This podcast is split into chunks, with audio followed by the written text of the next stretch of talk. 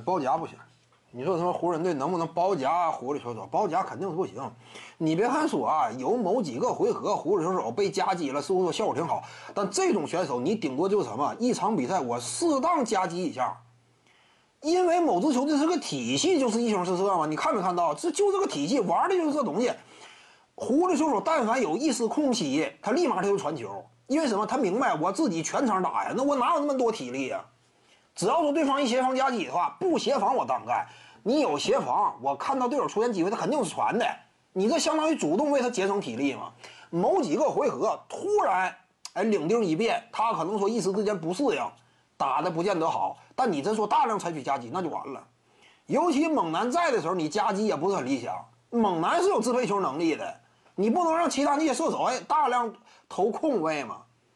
因此，最理想的面对某支球队，说白了还是无限换防。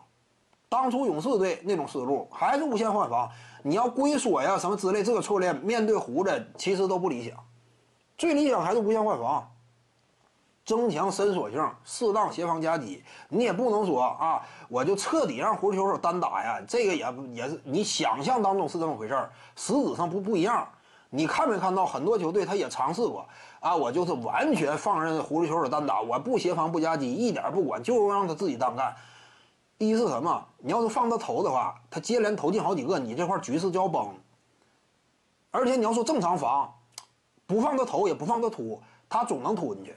就狐狸球手这点非常可怕，他你要说两头都想掐，你放心，最终结果肯定是狐狸迈几步他就进去了，因为你不敢靠他太近，你只要靠他太近，完了，二加一或者说直接拨他犯规，这这叫狐狸球手吗？为什么很多球队他？防起来非常吃力，你就包括浓眉啊、詹姆斯之类的，非常小心翼翼嘛，手都轻易不敢伸。因此，你完全放任他单打呢，结果就是什么？你看你掐哪头？你要是不掐三分的话，他大量投他也非常准。你你再说完全不管，那你不不可能放这种射手的。你要是两头都想要呢，他这这球球往里突，一进去就上篮，你也受不了。你不能眼瞅着吗？他一进去就上篮啊，你总得协防。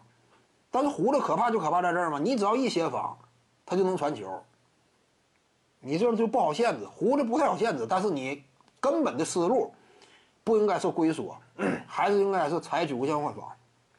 防胡子基本以这个思路为主，其他适当收缩占一下协防站位，那你就得尽量限制，对不对？你不能说完全掐死，这是不可能的。你这些年以来，你就包括当年的勇士队还拥有凯文杜兰特、伊戈达拉、克莱汤普森、德拉蒙德格林，摁死过胡子吗？